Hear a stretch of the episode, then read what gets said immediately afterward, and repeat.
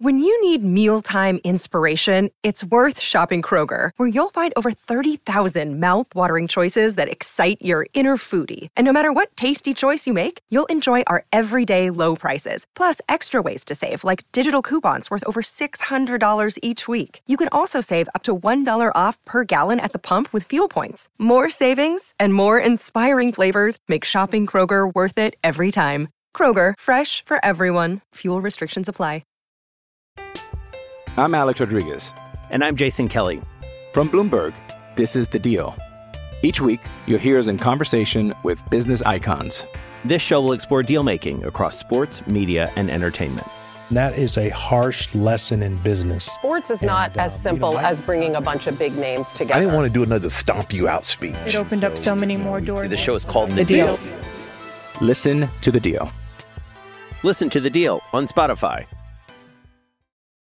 Hey, hey, it's Conrad Thompson, and you're listening to Grillin' JR with the voice of wrestling, Hall of Famer, Mr. Jim Ross. JR, how are you, man? I'm good, Connie. Really good, feeling good. I had a long travel day today as we record this on Thursday. Uh, we thought we were going to do it in the, in the afternoon, and uh, it's after 6 o'clock here now because thanks to American Airlines, I had another Thursday uh, travel day from hell. Last week, it took me over 10 hours to get home from Boston. Today it's taking me nine hours to get home from Philadelphia. I'll be glad we get out here in the Midwest somewhere in a Central Time Zone where it won't be so goddamn uh, abrasive. But uh, it, travel's bad, man. That's the only the only negative part of this this new venture with AEW is travel, and it's not really travel to get there; it's travel to get home. So, but it's, it's all good. I had a had a good week, and uh, did you did you watch our show uh, Wednesday night? I did. I didn't miss it, and uh, I do want to tag in on your travel situation. I heard uh, a mutual friend of ours uh, who's in the wrestling business say once, "You're not paying me for what I'm going to do on the show. You're paying me to leave my house."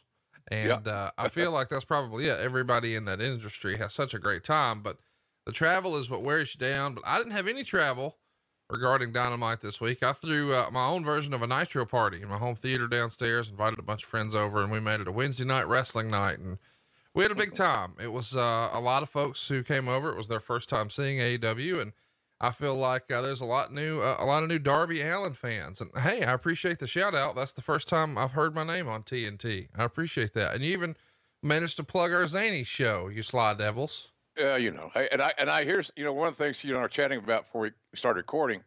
Uh, there's some website, it might be in the UK, Sports Keeper or something like that. I don't know what it is. Looking for clicks, looking to make a living. I get it. But man, they uh, pissed me off from the standpoint of inferring that I I have no passion, that I'm phoning it in. In essence, uh, you know, uh, just just going through the motions. I shouldn't be on the air. And I think his quote was, "I saw because all these goddamn layovers that you have plenty of time to read the crap." And I did. I succumbed to it. And he said, "Jr., it's time to hang up your black hat."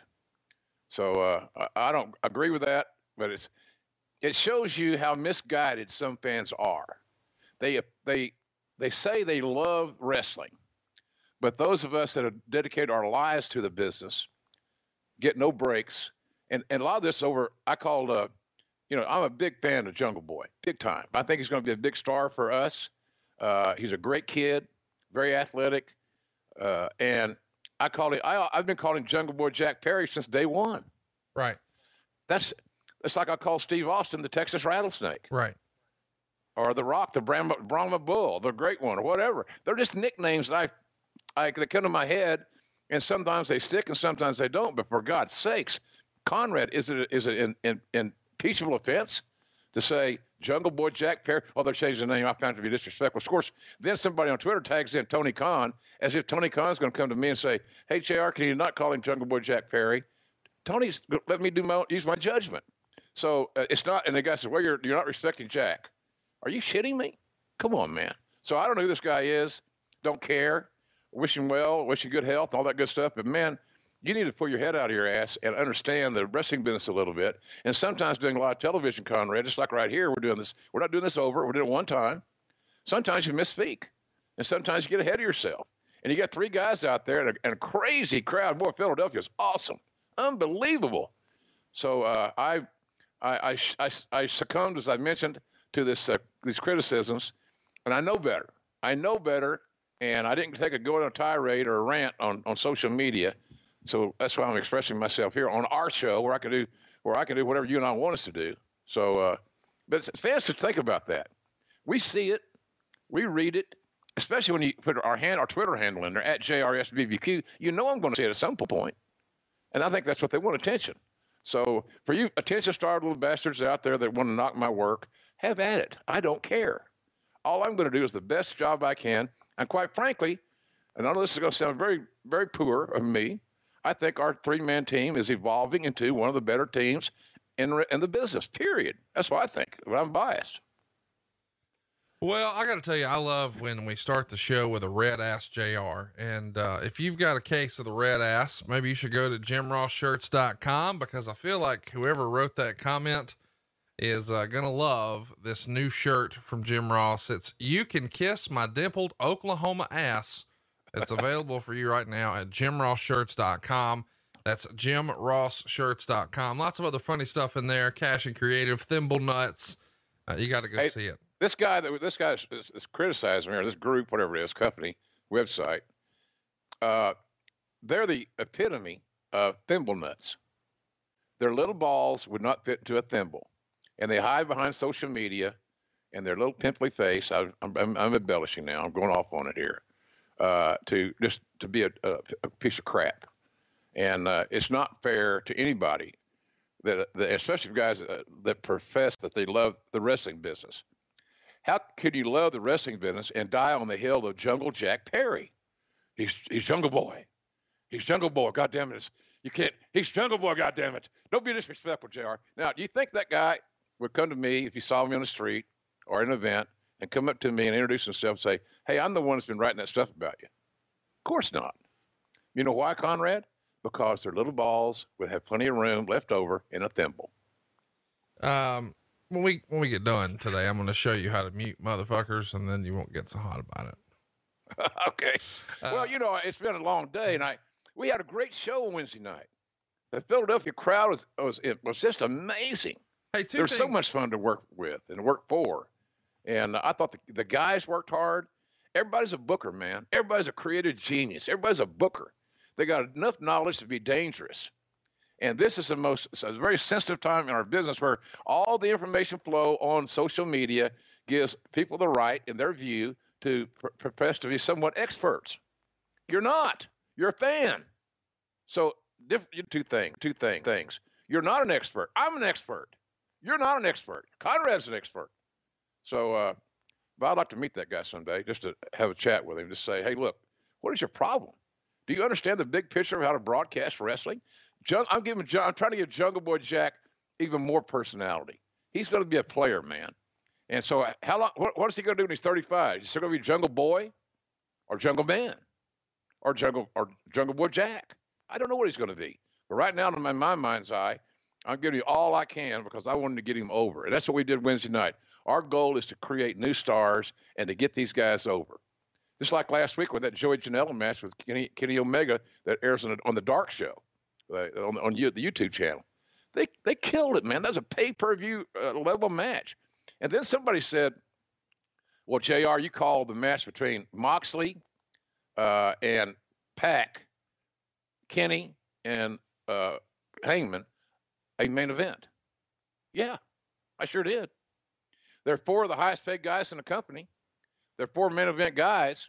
And just because they didn't close the show doesn't mean they can't be considered as a main event, not the main event. So maybe you should listen. Maybe you should listen. Get that adolescent earwax out of your ears and listen to what we're saying. Oh, Thank you. Hey, before we get you off your soapbox, do you have a strong opinion about millennials? Yeah. yeah. Oh, yeah. I'm just Damn right. I- with you. I- Damn right. you know You're this is this is so fun for me when when one of my friends is fired up like this and it feels like this will be a great spot to to plug blue chew but we're not going to. But what we are going to talk about today is taboo tuesday 2004 but before we do i do feel like we should touch on at least one piece of news that i know everybody is talking about this week.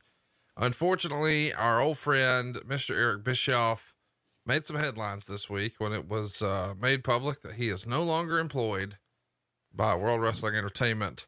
When you saw that headline, you were probably on your way to Philadelphia or in Philadelphia. What was your reaction? Uh, I was not surprised. The only thing that I would consider being being surprised by was the uh, time frame. Uh, it was a certainly a, a, direct, in my opinion. I may be wrong. I haven't talked to Eric. Uh, you know, you're you're in communication with him obviously because you you guys do a show, 83 weeks uh, on the drops on Monday, I think. That's right. Uh, uh, so, and I I'm a fan of the show. I like Eric. Eric and I have had our differences over the years, but that's that's that ship sailed a long time ago. this whole scenario is set up for a succession process. Do you think that Bruce is safe? You think Bruce is a, like a got a job like a Supreme Court justice for life? Are you kidding? He don't think that. I guarantee he don't think that. He knows that his time will come. It's like football coaches. They get hired to be fired. And the guys in that position, like Bruce was in, is in now with uh, running SmackDown. Can you imagine a few years ago? Because I've been in these meetings, man. I've been with the, the old man when he's talked about Bruce, when he's talked about Bischoff. And sometimes they weren't in glowing terms, just like he talked about me. I get it. So uh, I'm not surprised at all, uh, uh but I am surprised uh, regarding the timeline. But for God's sakes, I didn't know that the Friday Night SmackDown show was going to lose a million viewers. From week one to week two, you lose a million. I didn't. I didn't expect that. So uh, the calamity there, and of course Vince wants to keep Fox happy. I don't blame him. They got a lot of money and they got a lot of skin in the game. So uh, how how is have you talked to Eric? Yes. How's he doing? Uh, you know, I think he's probably a little shocked, but uh, you know, Eric is a man's man in that Eric ain't gonna sell it. And you know, I'm sure we'll talk about it a lot this coming Monday on 83 weeks and get his full take and whatever statement he wants to put out there. But I think a lot of people were caught off guard, certainly with the timing. But uh, if we know anything about Eric, it's that Eric knows how to find a way to land on his feet, and I'm yeah. pretty sure that's not going to change here. No, uh, I think he probably got a nice little package walking away. Vince, Vince will take good care of you when he's kicking you out the door. He'll give you something to go home with. He'll put something in your in your bag so you can uh, to remember him form of cash, form of cash, or some sort of payout. Uh, and, and and he deserves that. But the the way that this thing is set up, I knew when when Eric got his gig and and uh, Heyman got his gig that this is a whole departure from what Vince has, has ha- had in the past. Now, I'm not saying that's a bad thing. Sometimes you got to reshuffle your deck and create a new structure, but the infrastructure there is uh, uh, a little sketchy at best. Uh, it's the last guy you talk to sometimes. There's a lot of mistrust, a lot of uh, looking over your shoulder type situations, things that we don't have in AEW. Thank God, at least not yet. And uh, so I, I, I, uh, I, Eric, you're right. Eric will land on his feet. He'll be just fine. And uh, you know, I, I got all the confidence in the world in that deal. But he was, he was a foil. He's the guy. He took the hit. You and I even freestyled that. If you go back when we did an episode right after he was hired, one of us freestyled that. Hey, do you think that maybe he was hired so you know you could sort of keep you know stockholders who were concerned about exactly a, a, weaker number or whatever. This is a recognizable name they could throw out, but also too, if they disappointed Fox, and there was they did take a nail, and Fox was maybe wondering, did we make a bad decision? This gives a way for them to sort of give them a head, with the idea being that if you if you fire a notable name, then it looks like oh they're making changes. But yeah, holy shit, two weeks. Yeah, Vince is paying attention. He's going to be proactive. He's not going to let this thing get away from him. Blah blah blah. Well, I know. Uh, I I don't think that Fox Fox wanted. Uh, uh, now I might be wrong on this, Conrad, but I believe my my belief is that Fox would have preferred to have Paul Heyman as their guy from the get go, and I think they were a little bit surprised that they got Eric instead of Heyman. Uh, because, and I'm surprised that Vince made that call, quite frankly, because what investment do you want to really protect? I think the new one, this guy, this guy that put a billion plus in your pocket. And so having, uh, uh, you know, uh, Heyman could have interacted with those guys very well too. So would Eric. But it was a whomever was going to get the gig, man, was going to keep it as long as the ratings are okay. They had a phenomenal first week, nice ratings. Congratulations to WWE for that. And then they the bottom fell out. But that's not totally shocking. But the bottom line was somebody took the fall. I didn't think Vince would put a bullet in Eric that quick. But uh, all those guys are in those top positions That none of them are going to need to buy houses. They should be renting. That's what Gorilla Monsoon told somebody one time. Some kid, some announcer named Charlie Mann or Charlie something, uh, Asian kid, uh, thought he was uh, Bob Costas. And uh, Monsoon said, I got some advice for you, kid. What's that, Gorilla?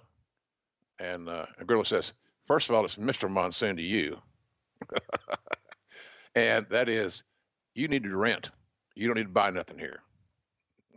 so that's kind of what I feel these guys. The job description you have is not one that lends itself to uh, going on long searches for real estate. Something's going to give. And look, let's be honest about it. Do you think that when Vince finally is not in the picture, and God forbid that's anytime soon, I love Vince, I really do. Uh, we love hate, I get it. Uh, but when Vince is not around to, to, to steer the wagon, uh, there's going to be a lot of changes there. There are going to be a lot of famous, well known names that are in behind the scenes, in administration, in TV production, that will be, their asses will be gone. Eric can always say, I was the first one out the door. Well, let's uh let's talk about why we're really here now that we've caught up and uh rebooked the territory and fixed all did, the world's problems. Did you like some did you like AEW? Oh no, I thought it was a great show. I think episode 2 I was in the crowd for episode 1, which was tremendous. Episode 2 is the first time I got to watch at home and I still think that's probably my favorite of the 3. Uh, but I thought yesterday, yesterday as we are doing this was uh was even better than the first show. I really dug it. But at the same time, I've been enjoying NXT as well. That Walter Kushida match last week was outstanding. Yeah. Uh, and it was, it was cool to show some of my, uh, new to NXT wrestling friends yesterday, uh, Pete Dunne and, uh, Punishment Martinez or the former Punishment Martinez, Damian Priest. He looks like a new person since we saw him in Ring of Honor. So, man, Wednesdays are so fun for wrestling fans now. I, I thought it was a, a, great night to be a fan. Me too. Me too. I'm with you. I haven't caught up with uh, NXT because I'm kind of busy when they're airing. Uh, but uh, I know the product is solid. It's been good. I know that our ratings this week, uh, AEW ratings, taking an hour, uh, were good. Uh, we we won the ratings deal again, and uh, 18 to 34 demo, 18 to 49 year old demo, right now is owned by AEW as far as the wrestling audience is concerned, and that's a very viable audience to, that you want to capture, quite frankly. And WWE's strongest demographic is 50 plus for for NXT. So that tells you a story there. Just a, a, WWE's looked at as older, more mature. They're the established brand. They're the big dog in the yard. All the good things you say. But AEW is the new kid on the block. We're new. It's exciting. It's fresh, and we're trying to feature a lot of young guys that are looking for their break. The Joey Janela's of the world, the Darby Allins of the world, all these kids. Uh, private Party new guys that are given the opportunity to become stars. And quite frankly, it's not about the booking now. It's not, I told this, I told these guys to their face last night. So these dudes, the, right? The, the booking got you to the dance. Now you got to create some music and start to dance your ass off. And they get it. They're young and they're defiant, and they rise to the. They like that kind of motivation. So I'm having a blast with these kids. I, I, I just think they're. I'm proud of them. They're like you know little family members now. It's just being there every week It's such such a different deal than that you know, every four week deal, or this is a pay per view here, and we're going to all out, we're going to all in, we're going to all something. And then three months later, we'll do all something again. Now these guys are working every week. They're, their skills are getting better. We're getting to understand them better. We can help them improve. So it's a fun project to be involved in. But uh, I'm a big believer. I saw something that Corey Graves tweeted to you about podcasting. And, uh, you know, I'm glad that we're communicating. And he made a good point. The point is, we should all be wrestling fans and like all of it. Why do you have to pick a side? What what what is what's the reason for that? Because let's promote our business, and and as more we do that, Conrad, as you well know, man, you're a great businessman. It it, it adds on, it adds up, it accumulates. Uh, it's just a good thing for to, to support the product and not be negative. And that's my point about my situation. Hey, I might not be the best. I might not be as good as I used to be. I don't know that. I, I think I am, but I'm probably not. I'm 67 years old. I get it. But I'm working my ass off. I'm really, really trying to, to deliver the goods here. But never say to me that my fucking effort was not good. don't tell don't tell me I'm fucking calling something in because I'm not.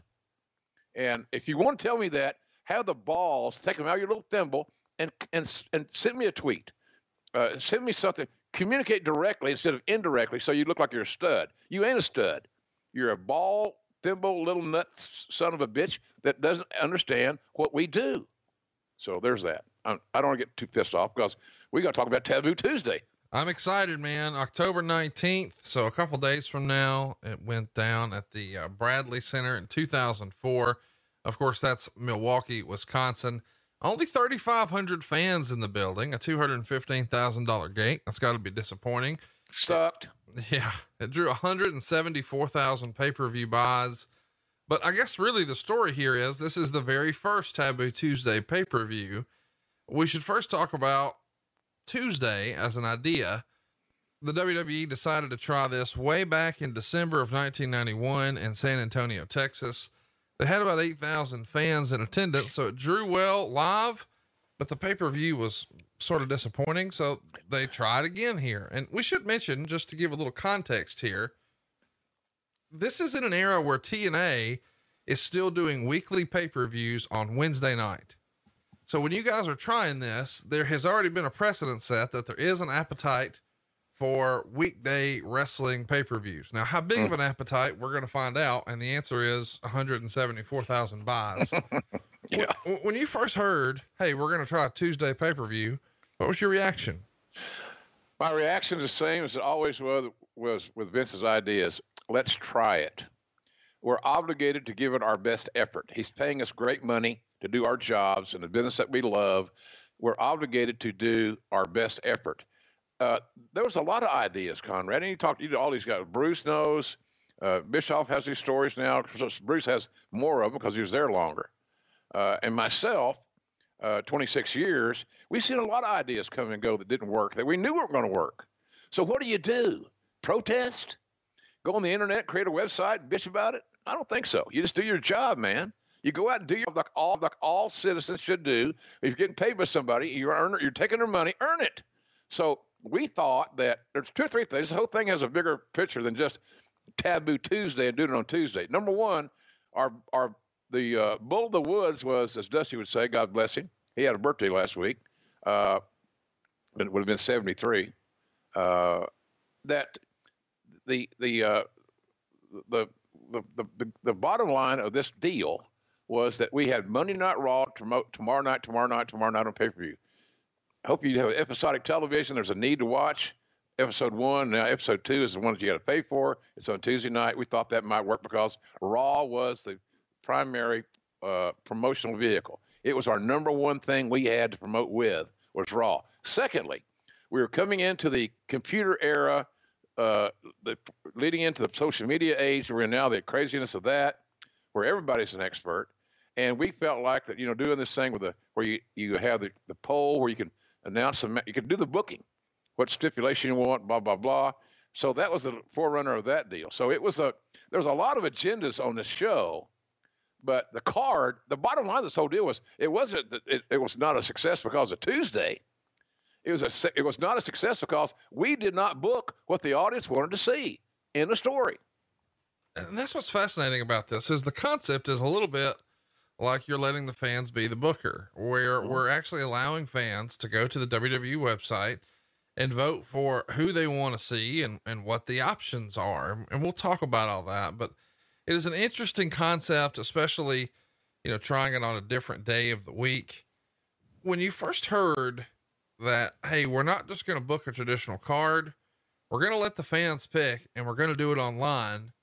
You being old school, you probably had to assume, well, we're going to work it, right? I mean, we know what we're actually doing, right? Hmm. Hey guys, are you looking for a great Father's Day gift idea? I know I was, and I found it a couple of years ago with Paint Your Life. With Paint Your Life, you get a hand painted portrait created to fit almost any budget, and it's a great gift idea for your mom, your dad, or both. You see, Paint Your Life transforms your photos into a one of a kind, beautiful hand painted portrait done by professional artists. You can upload a photo to create anything you can imagine, maybe in a special location or a favorite pet. There's lots of options. You pick the artist, the medium, and you even get to work with the artist to make sure it's perfect. You get started in less than five minutes, and you can get the portrait in as little as two weeks. You can give the most meaningful gift you've ever given at paintyourlife.com, and there's no risk. If you don't love the final painting, your money's refunded, guaranteed. And right now, as a limited time offer, get 20% off. That's right, 20% off and free shipping To get this special offer, text the word Ross to 87204. That's Ross to 87204. Text Ross to 87204. Paint your life. Celebrate the moments that matter most. Message and data rates may apply. See paintyourlife.com slash terms for details. I'm Alex Rodriguez. And I'm Jason Kelly. From Bloomberg, this is The Deal. Each week, you'll hear us in conversation with business icons. This show will explore deal making across sports, media, and entertainment. That is a harsh lesson in business. Sports is not And, uh, as you simple know, I- as bringing a bunch of big names together. I didn't want to do another stomp you out speech. It opened up so many more doors. The show is called The Deal. Listen to The Deal. Listen to the deal on Spotify. Oh no, it was straight. It was legit, as far as I know. I don't remember any skullduggery uh, on the uh, on that deal. There, were, we I asked about that, and there was somebody was telling me, I can't remember exactly the verbiage, but the company was very leery of rigging a voting. So I, as best I know, and somebody may be rolling their eyes right now because, oh, JR, come on. I don't remember it being fixed. Well, my point is though, when you first hear we're going to do a, a voting concept, the old school wrestling promoter in you probably uh-huh. assumed, well, we're working it because we've got to know because we got a plan, right? Yeah, yeah, we, we assumed we're going to work it somehow, but we, we found out we couldn't. But it wasn't that difficult because you kind of, if you had three options to vote on for a match, let's say, you kind of knew what the popular choices were going to be. Sure. You, you could kind of break it down. So you pick out your top two choices, the most likely to be voted in by the fan vote. And there's a lot of fans that voted, man. They, they bid on this thing. Too bad they didn't buy the pay per view, but they voted. And uh, it, it just, it, it just uh, was, it, it was an interesting concept. A lot of votes, but we figured we could nail it down. And, and, and look, we're supposed to be professionals here. Quite frankly, if you go back in the old days, the guys, the old time, old promoters like myself would say, well, you're, we're going to make the announcement when you get in the ring. What? I mean, we can't go memorize our spots during the day? No. You have to learn to work and listen to the audience and feel what the audience is giving you and give it back to them. Because none of these matches are things that you haven't done. So, uh, but we didn't do that. They got they got a heads up what it's going to be and uh, on on the on the voting. So, but it was legit as far as I know, Conrad. I swear to God, it was legit because I asked that question. Well, what what's this going to be? We don't know. What do you mean we don't know? Come on, it's work. Well, it's not a work on this one. Okay, well, Let- Let's talk about the concept of the idea. I mean, obviously in 2004, the internet is full steam ahead. Um, you know, most everyone in America at that point probably had access to internet. Uh, but that wasn't always the case. WCW used to do this on their Saturday night show. This is probably pre internet. They've got bad guys in one dressing room, good guys in the other. Fans were encouraged to call into their hotline and vote on the match to see the match they'd like to see that night. That, of course, all work, correct? yeah. Yeah, it's Yeah. It, it's an interesting idea, but it just feels like every time they've tried this, there's been some sort of workaround for it. Well, nobody trusts anybody. They think automatically if it's wrestling, Right. it's. Uh, I want to. Hey, look, I got back from Dallas today, but my bags didn't, as I mentioned. And I go in the baggage office, American, and she says, uh, "I said, man, it's been a bad couple weeks here, my travel with you guys." Long story short, she says, "Well, what do you do?" And I said, "Well, I'm on the road. I'm a, I'm Jim Ross. I'm a wrestling announcer for for AEW, new wrestling company. Used to be with T- WWE, and now with AEW on Thursday, uh, Wednesday nights on TNT. Blah blah blah." Well, do you like that? I said, uh, ma'am, let me ask you a question.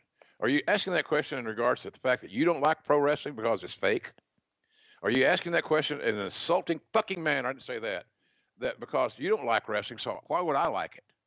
I don't like it because it's made me a lot of money, a lot more than I'm ever going to make working for the American Baggage Claim. I promise you.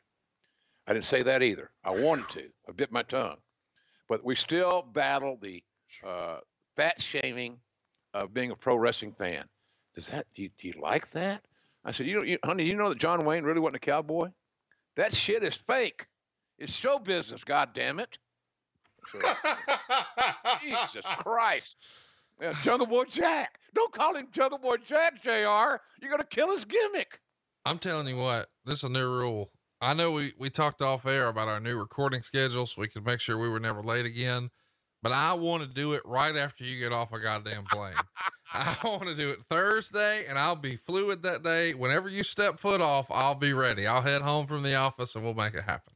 All right. Whatever you want to do. Hey, you're the podcast, you're the pod father. You're the booker of this goddamn runaway train with all your raft of characters you have here now. So, My uh, yeah, whatever you want to do, big boy, I'm fine with that. But seriously, uh, it's a, it it was a, the, the Taboo Tuesday was just another Vince idea. Here's what you understand from working with Vince. And I think Bruce would probably tell you the same thing. You try to make his ideas work. You try to protect him uh, socially, business wise, and all fronts, protect Vince. And I did that for years, and Bruce has done it for years, and now Bruce is back doing it. And the, and the, but that's fine. It's not a bad gig, uh, you know. But don't. But again, rent or lease. I think Bruce, I'd go. Bruce, how are you, I'd just Airbnb that son of a bitch. Well, uh, for better or worse, Bruce used uh, savewithconrad.com and he is a proud homeowner right there in Stamford, Connecticut. So is he really? he is. Yes, sir. I'll be damned. Well, good for him. Uh, and, and look, his wife Stephanie's back home. She deserves that. She's had a hell of a life. She's been challenged with this damn cancer. God bless her. I love her. And uh, Bruce's kids are grown. They're empty nesters. Why not? So I look. I'm all for Bruce being great there. Really. I ain't mad at WWE. I'm not against them. I don't look uh, nothing. Come on, folks. It's a goddamn pro wrestling show. Are you shitting me? And we're supposed to with these personality issues? Well, I don't want him to do good. I don't want them to do good. I, are you kidding? What kind of li- what kind of life would you live if everybody that was doing well that you knew you were jealous of because they might be doing better than you? It's sick. It's a sickness, and it's a it's a wrestling thing. It should not be, but it is. Well, what also should not be, but is, is Ray Traylor passed away on September 22nd, 2004, not too terribly long before this show. We haven't spent a lot of time talking about Ray here on the show. Any good, uh, boss man stories you can share with us? I think Ray's greatest matches that I can recall off the top of my head that jump out of my mind vividly were in the uh, uh, right after the buyout, after uh, Crockett bought out the Cowboy and UWF, and they brought Ray in, the big boss man, uh, to uh, uh, work with Doctor Death. And man, I'm telling you, folks, if you get a chance to YouTube it or WWE Network, whatever it is, you, you access your video go back and find some Big Boss Man versus uh, Dr. Death video. It's amazing. Two big 300 pounders that were athletic as hell, that had no issues of laying it in, working safe but snug and believable. You didn't roll your eyes at their spots. They weren't looking for the next flip. They were looking at the next shot to strike somebody. They had some of the be- best matches I've ever called. No, not because of me, because I mean I was lucky. I was at ringside watching this, stuff. It was amazing. So Ray Traylor's best work was in, uh, I think, was in that at that buyout stuff with Doc. Even in the WWE uh, line, uh, he was just he was younger. He was healthier. He did, he was he was he hadn't been involved in any drug or alcohol issues at that point in time that I'm aware of that affected his work. Uh, he was a big athletic son of a gun, played a little college football, but a really light on his feet, agile, quick guy uh, that had this great frame and a wonderful gimmick that he lived. He owned his gimmick. He made it his, and uh, he was a special, special athlete and a really good guy. He was as country as hell, a good guy. And I remember when I, we negotiated him to come back to WWE, he was he came to visit me and Vince, and me first because I was on the second order, uh, and Vince, of course, the closer, and uh, he was just so excited about another opportunity. He'd been doing something wrestlers rarely do, Conrad. He was running. He was running and to get in better shape. He was working on his cardio, not on a treadmill. He was actually running like an old school football player or athlete would go out and run the track or run a mile, run here or there. That's what Ray was doing. He was telling me how much he was running to work on his cardio, and I was so proud of him. And uh, just a, such a sweetheart of a guy. So I don't know of anybody that didn't like Ray Traylor. I really don't. I you, you're you're a better booker and a better manager of talent if you could acquire more Ray Traylors for your locker room. And I'm not talking about the the some of his issues he had. They were those are demons. Those are bad things. But the guy in the locker room that was straight and clear-headed and talented, you love that guy. And I love Ray Traylor. Let's talk about somebody else who uh, had a big upside. Um, October 7th on SmackDown, we see the debut of Carlito Caribbean Cool. And in his debut match, he beats John Cena to become the United States champion. Of course, they're doing this because Cena was taking time off to film a movie. But this is a hell of a way to uh, debut a guy. And, uh, you know, lots of opinions about Carlito. Mm-hmm. Would you consider his run to be a disappointment given the way yes. it started? Yes. You come in and beat your top guy night one, right? Yeah. Cena. Cena goes down, does the honors, shows you what kind of guy John Cena is, uh, and uh, confident in his abilities, unselfish, and uh, not and not afraid to change and do something different. That's John Cena. That's John Cena I hired, and I, and he's still the same guy. But he wanted to make Carly, and uh, Carlito had, and still does. He's still a really really good talent. I always thought that he was uh, he uh, he was he underachieved, and he was so good when he wanted to be. When he wanted to turn it on, he was as good as anybody we could put in a ring. He was natural. He had timing. He had charisma. He had athleticism. He could. He just was. He was. He had the whole package. But uh, the package he was more interested in was the package between his legs because that son of a bitch was as big as uh, uh, Romeo in the, in the in the. I've never seen anybody. You talk about attitude era uh, guy that was getting around. Carlito was the man. He was the man. He had the women loved him, and he loved them back. And he had a who's who on that uh, on it notching his gun that he went out with and and allegedly uh, you know did his business. And uh, he was amazing. The guys were kidding him about how amazing his run as was with some of these tens that were divas in WWE. He turned nothing down but the covers, and he was damn sure a swordsman. So, uh, but his wrestling work was excellent. I just don't think he was ever really motivated. You know, your promoter's son got a little different path than somebody else, but uh, Carlito Colon was a was a great, great talent, really athletic and understood the business. I just think that sometimes uh, he had a lot more uh, invested in his social life than he did his, uh, his, his wrestling side. Hey, if he was younger and I, I, I he, he's he's good in anybody's company. I know what he's doing now. He's I guess he's doing some indie dates and stuff like that. I'm not sure. I lost contact. I know last time I heard he was living in Houston. But he was never a problem in the locker room. Never a problem to me. Always polite, good kid. And uh, but you know I think he could have been greater than he ever dreamed if he had fully dedicated himself to the wrestling side of his career and not the social side. We should mention that uh, there's some other people who are trying to make their debut in the WWE. It's tough enough for going on when this is happening. And out of the eight finalists, we see a couple of names that we're going to recognize Daniel Puder, Ryback, who's uh, here as Ryan Reeves, of course, and Mike Mizanin, who we know as The Miz. Mm-hmm. Man, when you get Ryback and Miz out of this same group, tough enough four had to be uh, one of the best ones, huh? Yeah, good crew, good group. Uh, Ryback was another guy that probably has not ever has never reached his full potential in wrestling. Could have been a lot better than uh, he was perceived to be. Uh, just didn't work out. You know, sometimes attitude, uh, right place, right time, whatever. Just stars just not aligned. But if he had if he had not been if he had not had distractions, uh, Ryan had a lot of ability, a lot of upside. And I think when we first saw him, we thought he uh, being somewhat of a ultimate warrior type guy, heavily muscled, big, thick guy. You know, you ain't got to be uh, a Dory Jr. in catch as catch can wrestling. Uh, you, you, can be a, a, bruiser, and that's what he was. But you know, along the way, things got kind of taken out of you know, not he didn't do himself any favors, quite frankly. Miz, I always liked Miz Conrad, but here's my here's here's my early day issues with Miz.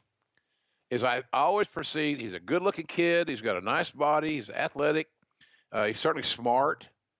I didn't know if his work would lend to him being perceived as a tough guy. And if you're going to be a heel, which he was at that coming in as a heel, you got to have you got to have a little threat in you. You got to have a little bit of a, you know, a little bit of a little something something there. And I didn't, I never felt that early on with Mike. And then as Mike got more successful and more experience, he figured that out, I think, and he's become one of the top stars in WWE. He had a run as a champion. He was the guy. And then, of course, that like a like Carlito's push. Why did Carlitos? What? Why did Carlito not become a bigger star? Because he didn't get the push, continued push. Why did he get the continued push? Because he didn't deserve it in the eyes of those that, decreed that type of thing. So, but Mike, Mike has evolved into a Mike's classic. You know, I saw the, in L.A. Thanks, Somebody sent me a thing from L.A. that he, he and Maryse bought a 6.2 million dollar home in L.A. He must be doing really well, and I'm proud of him. He lives, he lives in a house of like you do. Oh my Six, gosh, listen to that. Hey, so come on. the uh the thing I want to circle back to is you. I feel like you were struggling for the words there for Ryback, and then you said he just didn't do himself any favors. So I'll leave it at that. Attitudinal. It's, just relax, be patient, and and not be distrustful. The thing about wrestling, if you're if your personality, and I look, I know a lot of guys that are basically paranoid and that are, are untrusting, that are still in the wrestling business, that struggle with that facet of their life every day because they trust nobody. It's a sad thing to have happen. But Ryan, uh, uh, Brian looked to me like a guy that had no trust for people. He'd been screwed around somewhere in his life. He didn't trust anybody. It didn't seem like that's just my opinion now. Again, another guy I never had a bad word with. I always got along with Ryan, but he sometimes expressed himself in the wrong circles and said the wrong things when it's better sometimes just to leave things alone until they evolve. And uh, a lot of this generation right now has a, has a hard time with that. The millennial defiant individuals have a hard time with that particular thing. And there'll be a lot more careers that will be ended in wrestling going forward because of that facet than a lack of wrestling ability. They don't trust, it's a mental thing, and they screw themselves from the start, and that's not a good deal. So Ryan should have been a bigger star, no doubt about that. He, he I'm sure he's going to say he got on the wrong side of somebody. Uh, he he wasn't politically correct, whatever, whatever. Bottom line was, if you just lay back, Ryback, lay back, Ryback, and let it come to you, he'd be printing money right now.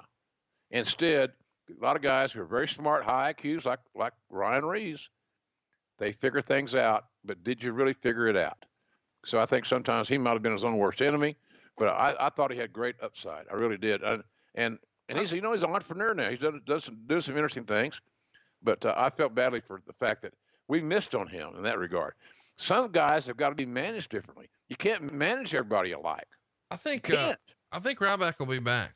Uh, I think he's been doing some rehab to uh, fix some nagging injuries he had in WWE, and if you follow him on social media, I mean, I haven't talked to him about it, but I'll just put two and two together, and I think when he's hundred percent, we'll see him pop up somewhere. I hope so. He he he he deserves it for himself. He's a workout freak, and all those guys eat, I mean, eating those egg whites and eighty-eight chicken breasts a day and all that shit. Uh, yeah, he's dedicated. But he he he ought to. He he has. If he has the opportunity, Conrad, to get back in the game, god damn man, go for it give it everything you got and try to recapture that lost time that you've you've had while you're you know you're putting things back together. You know father time don't wait on anybody. It's like i said before you know uncle sam don't, don't no jobs on, the, on your taxes. Father time don't do no jobs either man. So get it while you can. I hope he does. I hope you're right conrad. I really do. Afford Anything talks about how to avoid common pitfalls, how to refine your mental models, and how to think about how to think. Paula, while certainly you can mess up on a million dollars a year, it is far less likely than it is on $30,000 a year. Right. I would meet wonderful people that were struggling with a budget that was super tight. It was 100% you need to make more money. Make smarter choices and build a better life. Afford anything wherever you listen. Let's keep it moving and let's talk about um, some stuff going on behind the scenes. There's one piece of news that really, really stuck out when I was doing my research for this, and I know you're going to have a strong opinion. And as if this show hasn't been quote worthy enough, here comes some more for all the news sites. Mm-hmm. Uh, Pat Patterson turned in his resignation in October of 04. Wade Keller would write, Pat Patterson, Vince McMahon's top confidant dating back to the mid 80s expansion of the company, gave his notice last Tuesday Although the 64 year old Patterson often spoke of retiring someday soon, that talk grew more serious over the past month or so. The decision was accelerated due to a conflict behind the scenes with Triple H. Patterson, the main booker of the WWF in the early 80s, is credited with having a spectacular mind for laying out epic matches, including some of the best Royal Rumbles and biggest matches involving The Rock, Hulk Hogan, Steve Austin, and Ultimate Warrior. His booking philosophy was sometimes criticized for being too juvenile or based on ha ha humor, as it's referred to within WWE. Recently, McMahon asked Patterson to evaluate the Raw roster, and his conclusion was that Triple H was the problem. He felt that focusing the brand around Triple H wasn't working. Especially troublesome was Hunter's failure to evaluate, uh, elevate new talents to a main event level. Eugene and Chris Benoit were two examples of wrestlers who didn't end up any hotter after feuding with Hunter than they were before, in part because of how they were discarded after feuding with Hunter. Quote, Sure, Hunter does jobs, but he doesn't elevate anyone, says one veteran wrestler. It's good that Pat finally spoke up. Since Patterson did speak up, he found himself in hot water with Triple H, who is as much of an influence over WWE's direction as anyone other than Vince himself. Patterson and Hunter have, have always had a tense relationship dating back to Patterson favoring Rock over Hunter, where both were climbing the ranks in the late 90s. Patterson worked closely with The Rock and was seen as quote unquote his guy. Hunter was aware that he was battling for a top position, and he felt Patterson siding with The Rock worked against him. Patterson also wasn't a fan of the way Hunter would politic backstage. He noticed Hunter's frequent nitpicking of Rock's performances in front of others and saw it as counterproductive and petty. They butted heads forever, said one wrestler who knows both well. They got along on the surface, but they always had differences in philosophies. Said another wrestler, Hunter was always so jealous of Rock, so he saw Pat as the enemy. Many suspect Patterson will return. Quote, he'll quit for six months, then return. Vince and Pat are too close. I think he'll come back when he thinks he's needed. He just feels jilted right now. Talk to me a little bit about this resignation from Pat in October of 04 and, and how far off is Keller's report that it's probably because of Triple H? Well, I think that uh, Pat saw his role diminishing for whatever reasons there may be. Uh, I think, you know, when I was reading this, uh, our, our research material this week to do this show, as I said, I, and I said it too much about having plenty of time on the airplane or the airport to read and research. Uh, Pat, I, I, would say this: Pat felt felt like a little jilted lover. He he was joined to hip events for years and years and years, in pivotal years, not just you know, not just a year like in 2004. I'm talking about years where your balls are on the line because if we don't do well, we're not going to be in business. That some of those WrestleMania uh, uh, gambles that Vince took, uh, you know, was just uh, immense. And Pat was right there. Pat was a creative genius for a lot of that stuff. Pat did have a propensity for humor. Uh, I'm not a big humor guy, and as it relates to wrestling, I think humor should be organic and real and natural. I think that pro wrestling should be more athletically oriented. That's just me. Somebody say, well, why are you at AEW? Because they pay me a lot of money and I like the people I work for. And I love wrestling. I love helping these young kids. Are they are they doing too many flips and flops for my taste? Yeah, they are. Be honest with you, they sure are. But they're weaning themselves off that a little bit because Conrad, that type of wrestling is not new and fresh anymore. How many times have you seen a, uh, you know, a, a 450, a 620, or you know, blah blah blah blah blah. And now it's not new anymore. It's not new. So we got to figure out something else that's going to get the people's attention. It might be a wrestling match. It might be using psychology and grabbing them by the emotional balls and pulling them right along on the story. So I think Pat felt jilted. He wasn't Vince's t- right, wasn't joined to hit by Vince, and Hunter wanted to be joined to hit by Vince, with Vince, I should say because he he'd grown up in that WWE environment. He, he saw that Vince is the boss. And look, it worked out pretty well for Hunter. Hunter was right along. Hey, look, if I play my cards right, I'm going to a pretty good spot here. He was right, and there he is. And Patterson resigned because of those hurt feelings. And he knew that Hunter was in a position where he was not going to be supplanted. So Pat decides to take a walk. All of us knew he wouldn't leave him forever. That, that probably if he the discussion would have probably been at catering, how long do you think Patterson will be gone? Oh, a month, two months, maybe three. something like that. So uh, I I, uh, I, I think that uh, you know Pat's contributions are amazing. He's a brilliant finish guy, as good as I've ever been around, quite frankly. But his propensity when he gets bored is to lend the to to filter off and become ha ha, as he called it. He said wrestling has to have ha ha. Well, I can guarantee you, ask this. When he was working for Roy Shire in San Francisco, when they were selling those Cow Palace shows time and time again, and Pat had a 12 or 13, 14 year run in one territory, it wasn't ha ha. It was serious shit. And so he, he knew the serious stuff and how it worked better, but he liked personally, he enjoyed the comedy.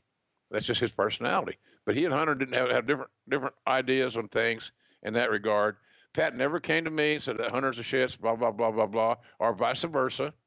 Uh, but Pat, I think, felt like he, his feelings got a little bit hurt, feathers ruffled. But as somebody said, as Keller said, they thought it would be a short-term deal, and it was. Pat's still under payroll. He's 80. He was in his mid 60s when he resigned. He's in his 80s now. He's still getting paid. So it was a it was a knee-jerk deal, and we all knew he'd come back, and he did, and where he should be. Pat should be in WWE till he dies. Well, let's talk about Al Snow briefly. Uh, he's doing commentary on Heat at this time. He's going to have his last broadcast on October 10th, and then he's going to go on to be one of the trainers on Tough Enough. And Al has had a training school in Lima, Ohio for many years. And of course, these days is running Ohio Valley and he's got a tremendous. That, that's Lima, Ohio, by the way. Well, either way, he's either way, Lima, Lima, Beans, whatever, Ohio, talented dude. Great trainer. Uh, we don't talk about Al a lot here on the show. I know we recently put over his great book, which I still strongly recommend. I think it's a great book. And JR's book is on sale now for pre order if you want to check that out on Amazon. Thank you. What, what do you think about Al as a trainer, and, and how did he do on Tough Enough? We didn't talk about that when we briefly touched on Tough Enough for Allen Sarven, aka Al Snow, very very talented man, understands the wrestling business, was never a major star. He, if you put it in baseball parlance, considering the playoffs are on right now, Al was like a seven or eight hole hitter, but he always played. He always contributed. So whether it be as a baby face or a heel, in singles or in tags, or doing commentary. Uh, he was really, really talented. I met him in Smoky Mountain Wrestling. I'd never heard of him, never knew who he was. And uh, I was so impressed with not one because he was a heel in Smoky Mountain for Cornette. God damn it, Al Snow's a heel. And then he uh, could just talk, natural, real, not doing wrestling, fake wrestling promos, you know, where you're over the top and it's uh, you can't believe it because it's BS roll your eyes at the scripted wrestling promo type thing. Al's a natural performer, but his greatest gift to me, Conrad, is the fact that he's a great trainer. He did a wonderful job training our stars, stars to be uh, in WWE. I had, I had, all the faith in the world in Al Snow's training. That's why at OVW, he bought OVW from Danny Davis, uh, the company that did, you know, help put a lot of guys on the map, made them millionaires, along with Cornette and Danny, and as I said, and gosh, you know, who's that? Oh, Rip Rogers. You know, Rip's a great teacher too, but Al's a great coach. So he's got a skill in, in Louisville, and I'm, uh, I would, if I was a wrestler listening to the show, or somebody wanted to be a wrestler, that's a great place to research to see if the OVW school is right for you. I think you could not go wrong getting tutored by and coached up by Al Snow. Very, very talented dude. Someone who's coming out of OVW, who's going to be coming up to the main roster, is uh, Mark Magnus, who we know is Muhammad Hassan. Mm-hmm. Chat me up about what you think his prospects could have been had he not been the Muhammad Hassan character. I'm sure we'll do a whole episode on Muhammad Hassan another time, but just the guy behind the character, if he was anything else, what do you think his wrestling career would have looked like? Good. Good looking kid, had a great body, smart, college educated, uh, handsome, you know, a good TV look. It's, it's a look business, kids, and uh, he had it. And of course, the obligatory heel role that he and Daivari ran would be the you know the evil foreigners, the you know Middle Eastern guys and all that crap. Uh, but uh, a good kid.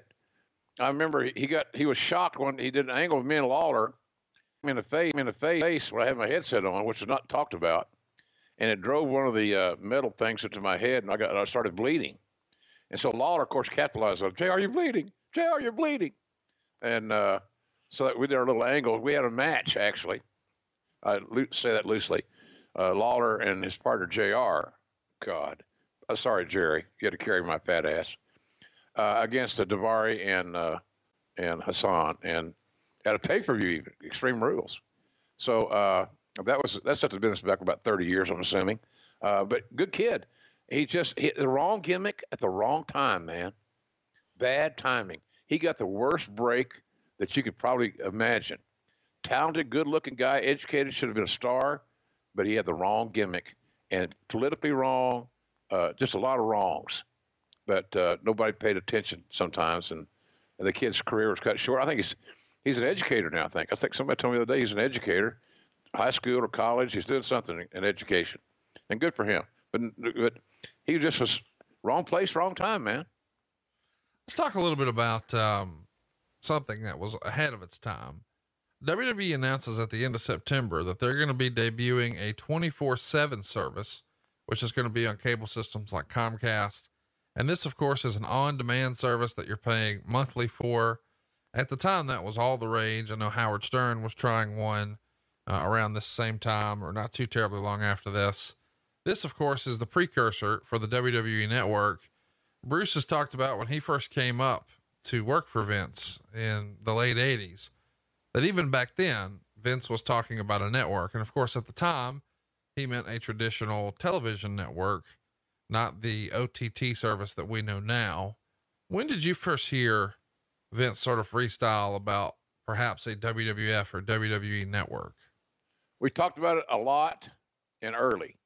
Uh, don't remember the date or the year specifically, but the motivation to buy libraries, like uh, you know the AWA library from the Gagne family, uh, and and I think actually it was from the, uh, I think Gene Okerlund's son bought the library, and we bought the library from him.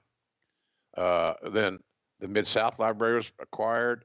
I know I went down to Dallas and met with Mrs. Von Erich, uh, the the matriarch of that that family, so our goal was always to buy all these territory libraries, accumulate all the content, and, and then figure out what we're going to do with it. Uh, was kind of the idea. But and by that I mean we had talked about doing a cable channel, uh, much like, and I'll show you how stupid I was. I, am the guy that, that that said the Weather Channel will never work. And you know, hello, look at Jim Cantore. He's a I'm kidding, but you know, seriously, I didn't think the Weather Channel would be a success. It, it was a huge success. Uh, we were talking about doing a channel. Uh, there were channels available, uh, space available on cable systems to have a channel. We weren't quite ready for that, but that was what the game, the game plan was going to be. That, and then of course, as the uh, evolution of social media occurred, uh, we they accomplished that with the, with WWE, uh, the, the the network now, the WWE network. So but it's been talked about a long time, Conrad, a long time, because we knew there was great content out there that had aired once. The thing about this deal is, is that that territory wrestling stuff aired one time, and it might air you know uh, randomly here or there, but essentially they were one-offs. So they aired once, and their their shelf life was one run, and they were out there waiting on us. And most people had not seen them. They're a territory thing, regional. So uh, we talked about that a long time and it's worked out pretty well. The WWE Network's making them some money. Uh, yeah, you could say that again. Somebody else who's going to be making some more money in this era, your boy Johnny Ace, John Laurinaitis, is going to take over as VP of Talent Relations. It would be described by Wade Keller that he was uh, already positioning himself as soon as he joined WWE as the quote replacement in waiting for the overworked Ross and his talent relations position. It happened gradually throughout 2004 with uh, Johnny taking over more and more of the duties and responsibilities. And then eventually, when you're promoted, he gets the spot. And it's categorized in the newsletters here that he is a political climber and he's having trouble winning over some of the WWE wrestlers who were, quote, used to Ross's management style and their talent. Mean, that, here's what that meant. The code for that is JR was honest. We might not have liked him all the time, but the son of a bitch was always going to be honest with us. I wasn't playing games. I wasn't one of the boys trying to quote unquote get over, brother. Uh, and that's the whole deal there. I was not aware I was going to be replaced in talent relations. That was that Vince told me that in a at a TV one day. He said, "I want you to go down to a meeting with the talent, uh, and I'm going to make John. Uh, John's going to take your spot, and I'm going to promote you to senior vice president or executive VP of business strategies, which was never even a, a title. It wasn't even existent. It meant nothing. I did nothing. He didn't want me to hurt my feelings for me to leave. I ended, ended up, you know, how that worked out. But nonetheless, Laurinaitis' deal was out of the clear blue to me. It was total shock. I didn't know it was coming. I think sometimes he was less than truthful. I don't think as forthcoming as he should have been. Uh, he had a great smile and pretty white teeth. Uh, you know, I know Mrs. Baba liked him, and uh, he had some stroke, but the boys knew he was a worker, and they still know he's a worker. And if you go back and look at his track record as the, in talent relations, give me a long list of stars that he signed, that he developed, that are going to the Hall of Fame, and has drawn big money for the McMahons. I challenge you. All righty. I, I, we're taping every Thursday from now. Um, it would be written in the newsletter here that one of the reasons that uh, maybe the wrestlers had a different relationship with you is they gained respect for you during your years of successfully building a roster that led to the company's biggest boom period in history.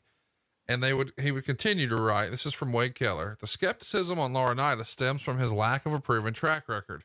In the ring, he barely qualified as a mid carder with his most acclaimed U.S. stint being a run in WCW as a tag team with Shane Douglas called the Dynamic Dudes. Stop it. And then he moved on to All Japan as a wrestler and eventually became greatly influential as the main intermediary between U.S. and All Japan management. You know why he was? He, he, he had good penmanship. He was he was organized, uh, stayed pretty organized. Uh, Mrs. Baba loved John. I'm not insinuating any sexual crazy shit. I'm just saying that he he built his relationship with Mr. Baba largely through Mr. Baba's wife, who thought Johnny was a handsome, blonde, tall, lean, pretty white teeth, uh, and uh, always nice, and a good politician. So that's how that worked out. The boys that had gone to Japan, or the boys that had negotiated deals through Laurinaitis, oftentimes would tell me, I don't trust him. I didn't trust him then. I don't trust him now. I said, Well, he's your guy. I'm out. He's in. So you got to play for him now. The other thing that would be written here is uh, while he's working in all, uh, for All Japan, quote, it's during that stretch of time that he polished his skills as a slick schmoozer and management pleaser. And uh, one current WWE wrestler would tell Wade, he's drunk with power. It's one thing for us to tolerate business being down. We can handle that pretty well if this is still a happy place to work. But if we're miserable and it's heading that way right now, it's tougher to cope. And Tom Prichard, who is uh, one of the folks let go by Johnny Ace, says, I don't know how much John just says yes to Vince. I'm not there when they have their meetings or talks, but so far it's obvious that Vince likes the way John is doing things because he's still there. Mm-hmm. And this is a tough spot because, of course, Tom Prichard is Bruce Prichard's brother, and he's cut loose here. You know, another another great trainer. He's that same Al Snow level. Tom Prichard is as good a trainer as he is in America. Uh, and, and he goes right hand in glove with how good Al Snow is. We had great trainers there. I didn't give a shit about politics. I didn't care about their white teeth. I didn't care about what they wore or their comportment or their kissing ass and laughing at every joke. I didn't care about that. I cared about teaching the guys the safe way of practicing their skill. And Tom Prichard and Al Snow both are proficient at doing that. And if you don't believe me, folks, go back and look at these guys during that era that we brought into the company and how they had developed. And the guys have become millionaires and Hall of Famers because they had goddamn good coaching on from the ground floor up. That's where that came about. And the guys could see right through Laurinaitis. Hey, John's a decent guy. I, I was a little miffed that when my wife got killed, he didn't communicate with me. I thought that was kind of chicken shitty. But what the hell? Who cares, really, right? We don't we don't communicate. We don't exchange Christmas cards. I don't give a shit, and he don't give a shit about me. That's fine. It's reciprocal. But the bottom line of it is, he's a he's a he's a worker. He's a worker, and you know you can put this go back and trace the steps. And folks, you can get pissed at me if you want. I don't care. I'm just telling you the truth. He's a worker, and uh, he outworked me. But at the end of the day, I was burned. I was getting burned out. I was I was I was getting beat to hell, and I was my health was failing me. My health was failing me. That nobody, including Wade Keller, somebody don't talk about, or the overworked Jr. Okay, what does that mean? I was sick, and I was fading, and uh, he took advantage of that. Well, have you ever wondered why so many Americans are sick, unhealthy, and overweight? Between the food supply and the sedentary lifestyles, Americans are in worse shape than ever. And that's why the team of on staff physicians at Brickhouse Nutrition created Field of Greens. Field of Greens is an easy way for you to add fruits and vegetables to your daily routine without spending hours in the produce section, hiring yep. a home chef, or taking cheap supplements. Field of Greens is made with real USDA organic fruits and vegetables.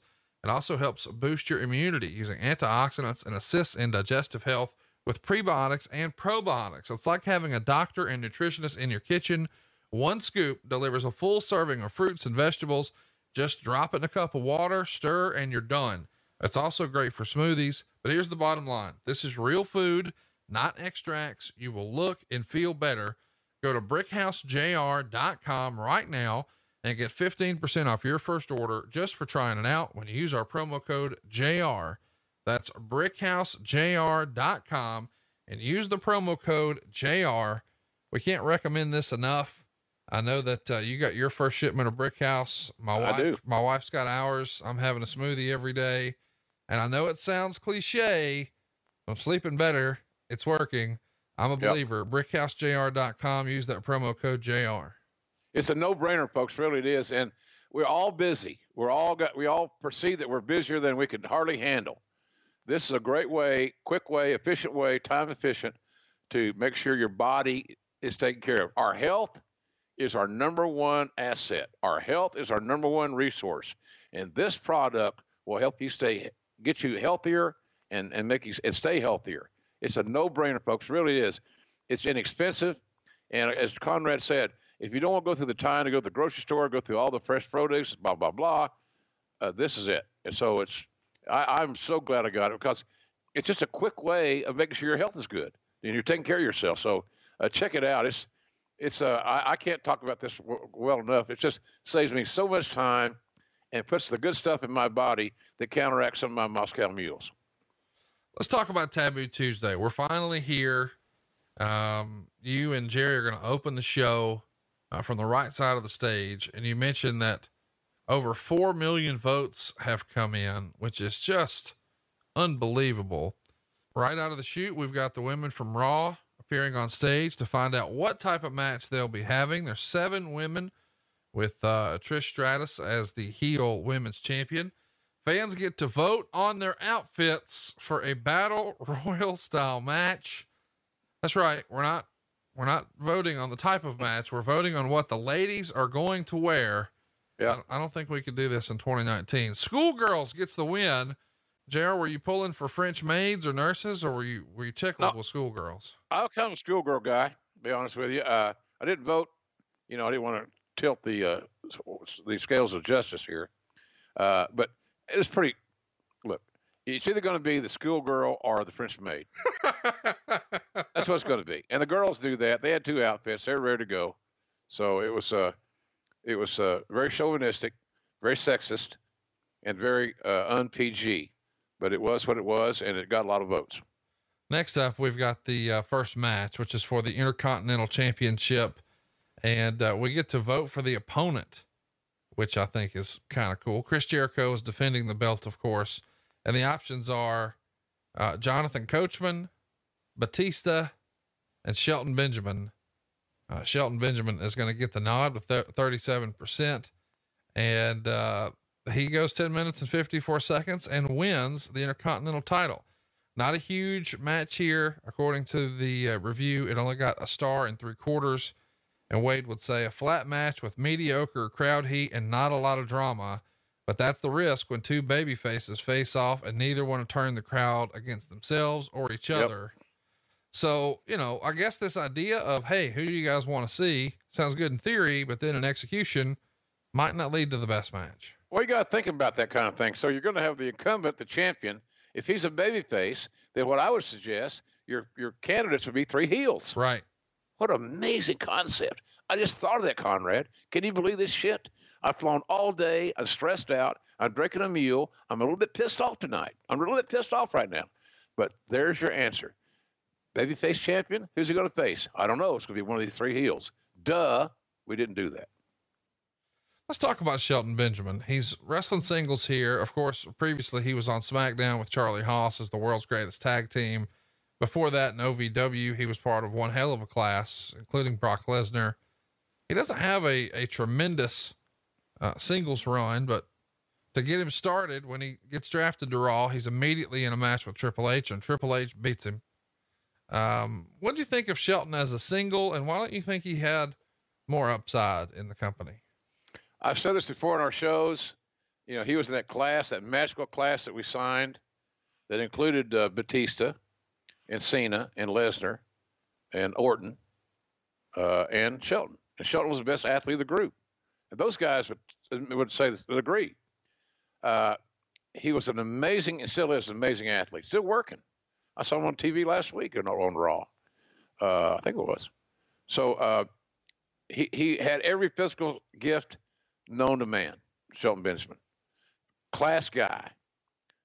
But we did not do him any justice on helping him develop his personality and put him in positions uh, to where he could be successful. If then, when he was younger, and then Conrad, if Paul Heyman had been riding Raw, Paul Heyman would have figured out a way to hide Shelton's deficiencies and accentuate his uh, positive things. And uh, but we didn't have the patience. It was a big fumble, and it's funny how you go things go back around where you say, well, you know, we might not have done that guy as right as we could have. That's where they are right now. They're, you know, he's Shelton's getting work. Thank God. Good for him. Uh, but he's a really underrated, off the radar kind of a guy, and he's he will probably never get the credit for being as good as he is ever in his career. Why do you think that is? Because you just assume at this point he'll ride it out with WWE, and they've sort of got him typecast where he is. Yeah, yeah, he's he's not going to move. I don't think he's he's in the he's with a big dog in the yard, and he's getting a steady check, a nice check, I'm sure, a big check. Uh, uh, his ethnicity helps him, uh, quite frankly. Uh, he's a great guy, really is a great guy, uh, and I think a lot of him, man. He's, I when I hey, look, when when we recruited Brock, Shelton was like just a tag along in the eyes of some guys. You ask Jerry Brisco, and I talked about this a lot. He and I talked about this a lot. Shelton was a sleeper in that class. I mean, there was, Shelton could do things that the other guys I mentioned earlier that became Hall of Fame level millionaire type guys that they couldn't do. That's how good he was athletically, including Brock. And even when they worked out at Minnesota for Jay Robinson at the, for, the, for the Gophers, the Minnesota Golden Gophers there, uh, Brock had all he could handle with Shelton. Shelton was a student coach. So Shelton Benjamin worked out with Brock Lesnar every day in the wrestling room and it wasn't a walkthrough for Brock. Shelton pushed his ass, but nobody else in America did because Brock was a national champion. So he, that's how good Shelton Benjamin was. We dropped the ball. We, meaning the WWE, myself included, I was there uh, on him, and I don't know why it was. Sometimes the squeaky wheel gets greased. If you don't peep peep or squeak squeak, you don't get nothing. Shelton never made a, never said a negative thing. He did. Shelton would have showed his ass like a lot of the talents and wanted to be a, a, a, a you know a penis, uh, he would he could have done that and probably got more attention and maybe more focus. He didn't do it because that's the kind of guy he is, and that might have been a mistake. But he's uh, Conrad.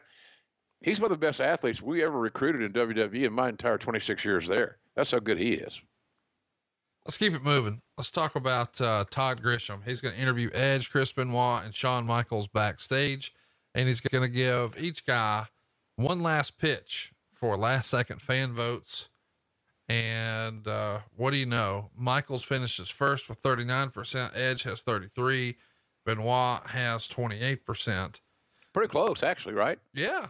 Next up, we've got Trish Stratus winning a battle royal. They go five minutes and 35 seconds. It gets a quarter star.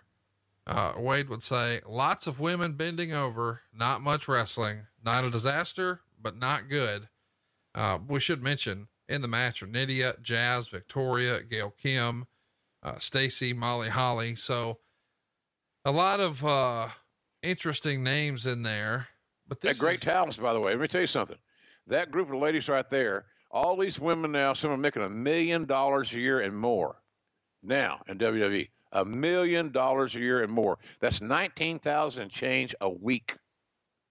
They can thank the names you just mentioned Stacy Keibler, Victoria, Nidia, Trish Stratus, Molly Holly, and Gail Kim. I don't know that there's ever been a better six man team of females that I've ever seen better than Trish, Molly, and Gail Kim.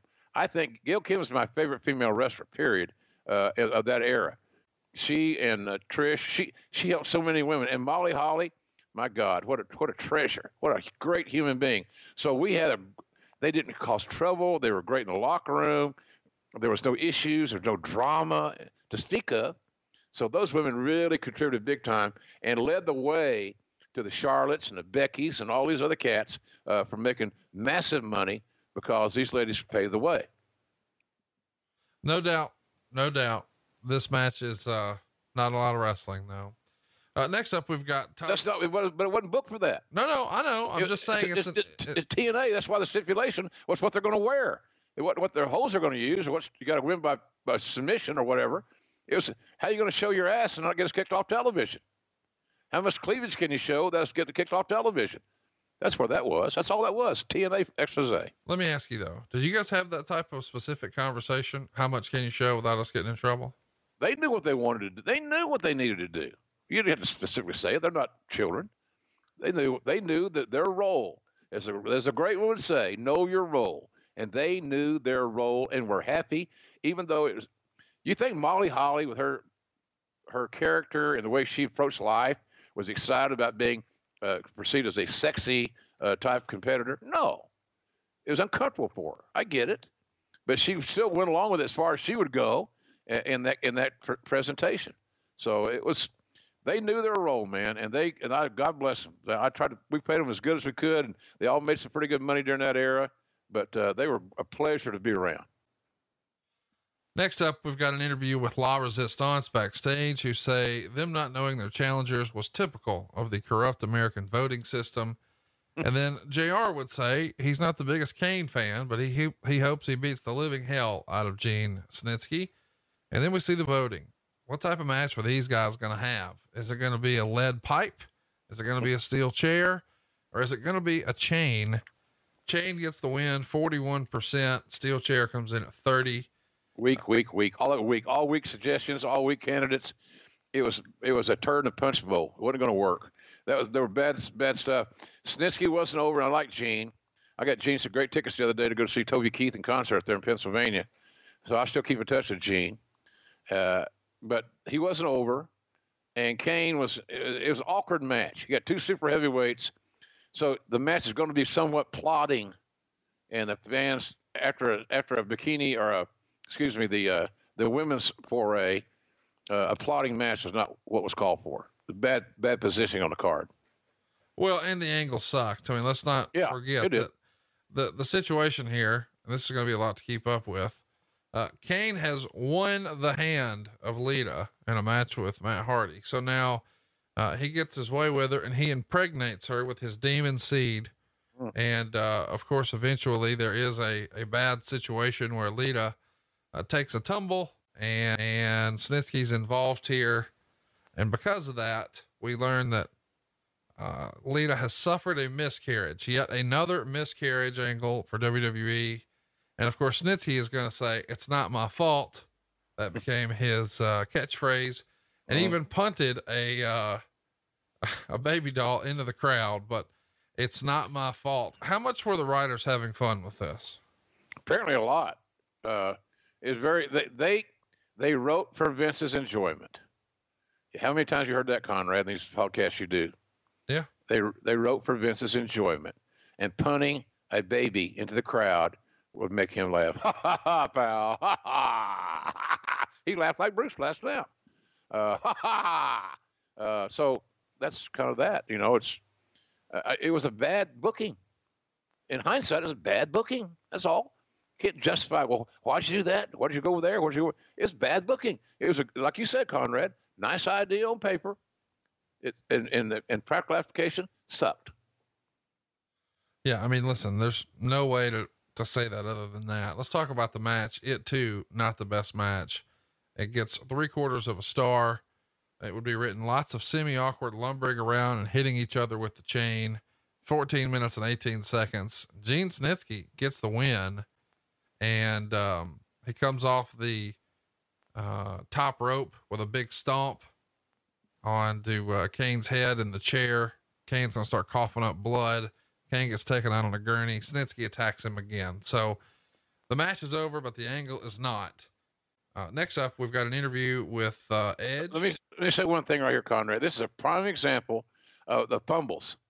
Snitsky gets a big win over Kane. Kane was very very well taken care of. Kane was in a good spot. He was over. So Kane did the honors and did the right thing by trying to get Snitsky over to have another guy for the talent to work with, including Kane. Uh, but once they shot that angle, where did it go? Does anybody listening tonight or today remember what happened after that? I can tell you, nothing. Dropping the ball again. So instead of, well, we tried that, it didn't work. Well, why don't you play it on out and then have him put somebody over? Why don't you play it on out, have an angle, and get something out of it as far as just forgetting about it, letting it go? Then, then, then, and especially the fans today, don't forget nothing. I can promise you. Next up, we've got uh, Eric Bischoff taking on his nephew Eugene. Uh, the steps were the loser has to be the creative figurehead for SmackDown. Never, never mind. Um, the loser has to have their head shaved, and yeah. the loser has to wear a dress, and the loser has to be the winner's servant. So, the stipulation is going to be getting your head shaved. And of course, Eugene is going to beat Eric Bischoff two minutes and eight seconds. Uh, Bischoff tries to leave after Eugene gets a quick win, and Vince McMahon comes out, razzes him, orders him to sit and get shaved or be fired. And then they start making fun of his gray roots, and he's yelling, "Brother, they were gray now. Let me tell you something. the old man had more fun exposing, or what he perceived to be ex- exposing, Bischoff's gray roots than anybody should be allowed to have. Vince was almost giddy because nobody really perceived that was going to be a development when they started shaving Eric's hair. Eric's got a very handsome head of hair now, but boy, it, it had turned gray on on on the son of a gun, and Vince had a field day with that. Not only is he enjoying yelling, "You phony son of a bitch," he's also making Coach strip down to his boxer briefs and put on a dress. Uh, Wade would say the poach match stuff was fun, but too long, and he gave it a dud rating Boy, Vince is in his element right here, is he not? Loved it. He loved it. I had a blast. That's the entertainment side of sports entertainment. That's the side of the business that Vince embraces the most. The entertainment side of sports entertainment.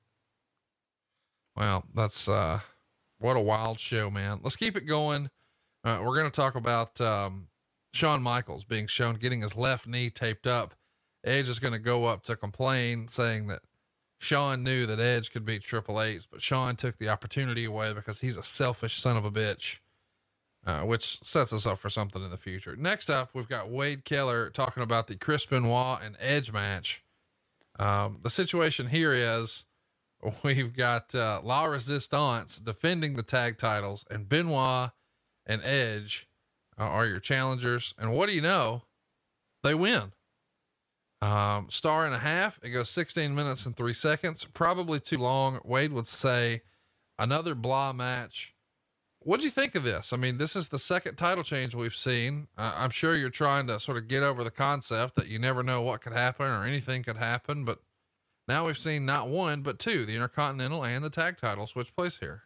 Really simple way to figure this one out. You have Benoit, one of the greatest of all time. And I know in some circles you're not supposed to say that. I don't give a shit. I can say where I won the show because it does say grilling with Jr. Uh, I I do not condone by any stretch uh, the actions of Chris Benoit the last several hours of his life, but anybody that says uh, that uh, that has eliminated his ability to be considered a great wrestler uh, is bullshitting themselves. He was a great wrestler. And Edge was evolving into becoming a great wrestler as a heel, natural role for him but we they fought two te- a team that was cold, meant nothing. It's like the same analogy we used earlier the babyface match. The, there was there was no nobody had a dog in the hunt on that deal. Nobody cared if La Resistance won or lost. There was no there was no mystery about who was going to win this match. Did you really think that Edge and, and Benoit were going to lose to La Resistance. The basic reason La Resistance was booked is because, first of all, Rob Conway is a great talent, and he was close to Cornette and some other guys and OVW, our OVW connection, because Rob was a big part of that down there in the early days. Really, really good worker. But uh, Sylvain Grenier was there because of Patterson. Patterson was a, a fan of, of Sylvain Grenier, French connection type thing. But they weren't over. They weren't bad guys. They just weren't over. So if you got, the, nobody gave a damn. The emotional investment was null and void in that match, Conrad. And when you have that situation, we've had the same thing uh, in the early days of early shows of AEW. People didn't know some of the talents were. We're trying to get everybody over. Who are they? Why should I care? And we didn't have clearly defined baby faces and heels because nobody knew who these guys were to start with. So it's uh, that's kind of where we were there. Nobody cared about La Resistance. And I don't say that in a personal front of those guys. Solid guys, good hard workers. They just weren't over. And so the match meant nothing. Let's talk about the next uh, situation we've got here. It's uh, La Resistance is going to win the tag titles back two weeks later when Edge walks out of the match and, and attacks Benoit. So even though this match, as you said, is blah, it does eventually lead to something. But what didn't lead to very much is the match that's up next. It's Christy Hemme versus Carmella, not the Carmella that's on TV now, uh, which was set up after Christy won the first ever D- first ever Diva Search contest for a quarter million dollars. Carmella, of course, was the runner up. There's a video package to set this up, and uh, Coachman is at the control center wearing a dress, and we see the voting results.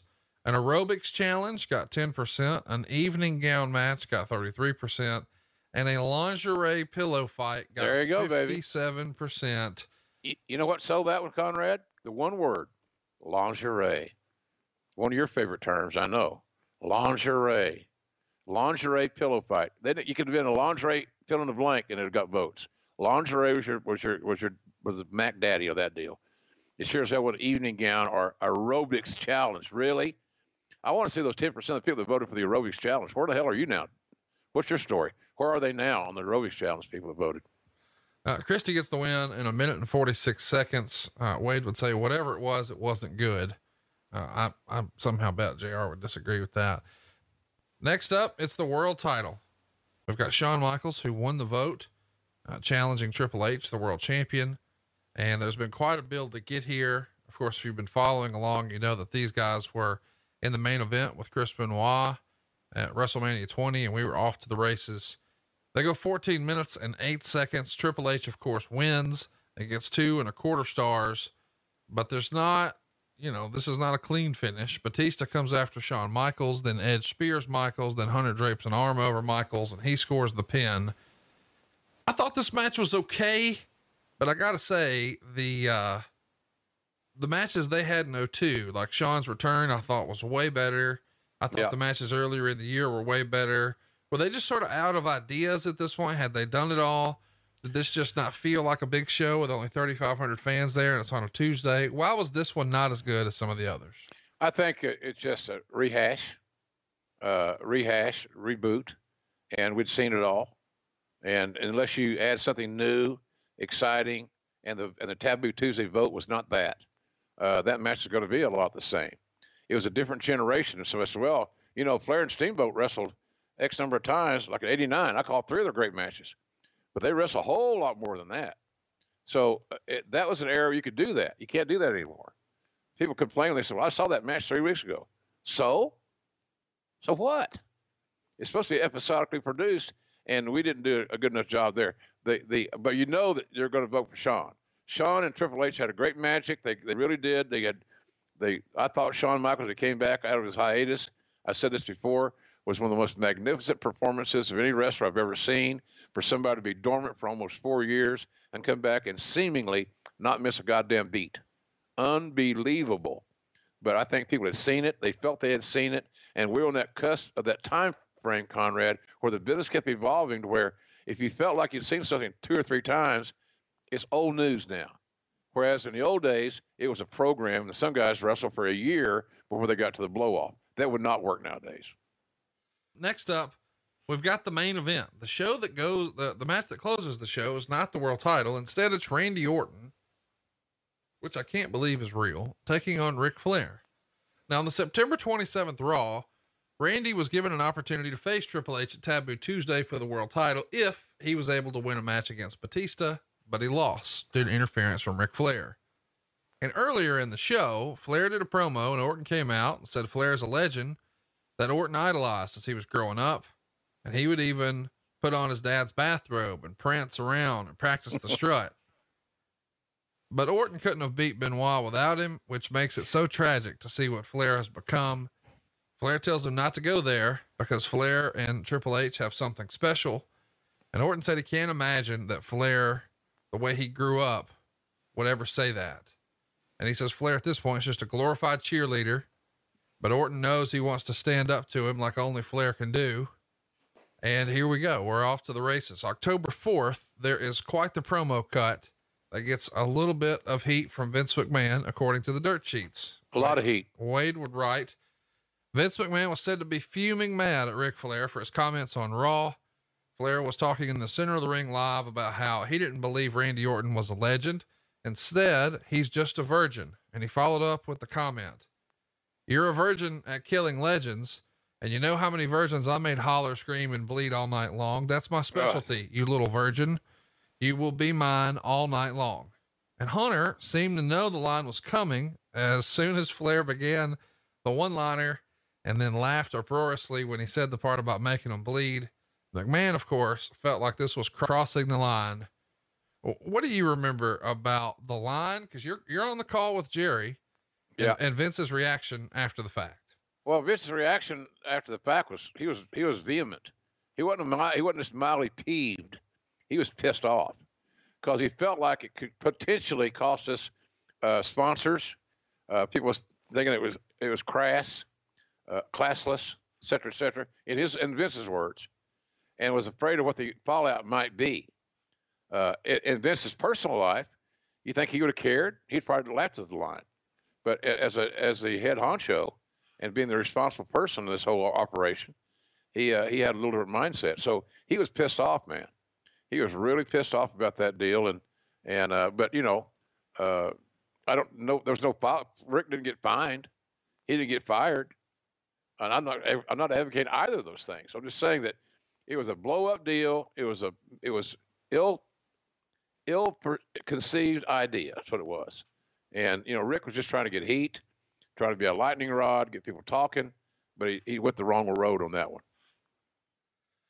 Uh, Ric would also be in the news for Wade, where he would say, Friends of Flair say he tries his best to mask it when he's at arenas, but most of the time he's in great pain, especially earlier in the morning.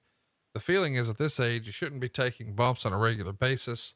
Flair is said to be aware of the chances he's taking, but he doesn't even consider stopping on his own and is willing to keep doing it, even if it means dying in the ring. And Flair continues to blur the line between real life feelings towards Foley and on air storyline comments, as on Raw this week when talking about Orton's claim that he's a legend killer. He stated, Foley, not even great, and for sure, not a legend. We've briefly talked about the uh, spat that he had with Mick Foley, and some of that was due to what was written in uh, Foley's book or, or Flair's book. Chat me up a little bit about what you remember about Flair taking bumps in 04, whether he was hurting and masking it, if the office thought they needed to do anything, and specifically the way he couldn't let this thing with Foley go. Well, I think all you had to do with Ric at that time was, uh, as far as the his age, just look at his driver's license. Nobody doing what he was doing should be doing it at his age. I don't care. It just it, it, doesn't make any common sense. So you do a few of them here, there, and yon. I think the point that Wade made in this situation, probably well done, was the frequency. Uh, you know, he's an older body. He's had a lot of injuries. He's had a broken back, all these other ailments he's had. God knows how many concussions Ric has had during his lifetime. I'm sure it's an amazing number. Uh, so we all knew that that his time was running out in that respect or that aspect of his career. But he was so lovable, and so and he endeared Ric endeared himself to so many people in, on the inside there that you hated to say no. You hated to take away from him what seemingly was the most important thing in his entire life. And I bet if you talk to his kids, they'll tell you dad's career was more important than just about anything in his entire life. I believe that. I can identify with that. I can say the same thing about me, unfortunately. Uh, that's what pissed me off. So I said, Well, JR, I don't care anymore. The hell I don't care anymore, pal. The hell I don't. And Ric always Ric still cares. But at some point in time, you just got to shut her down. It's a different deal than what, what I do. I'm not taking bumps out there, and I, know, I ain't going to take any bumps out there. Uh, that's Tony and I are in a bump-free zone.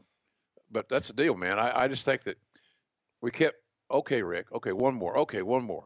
Because still, if he took part of the, his arsenal out, Conrad, with his natural timing, his reputation, and his uh, his aura, Ric was still a huge attraction for us.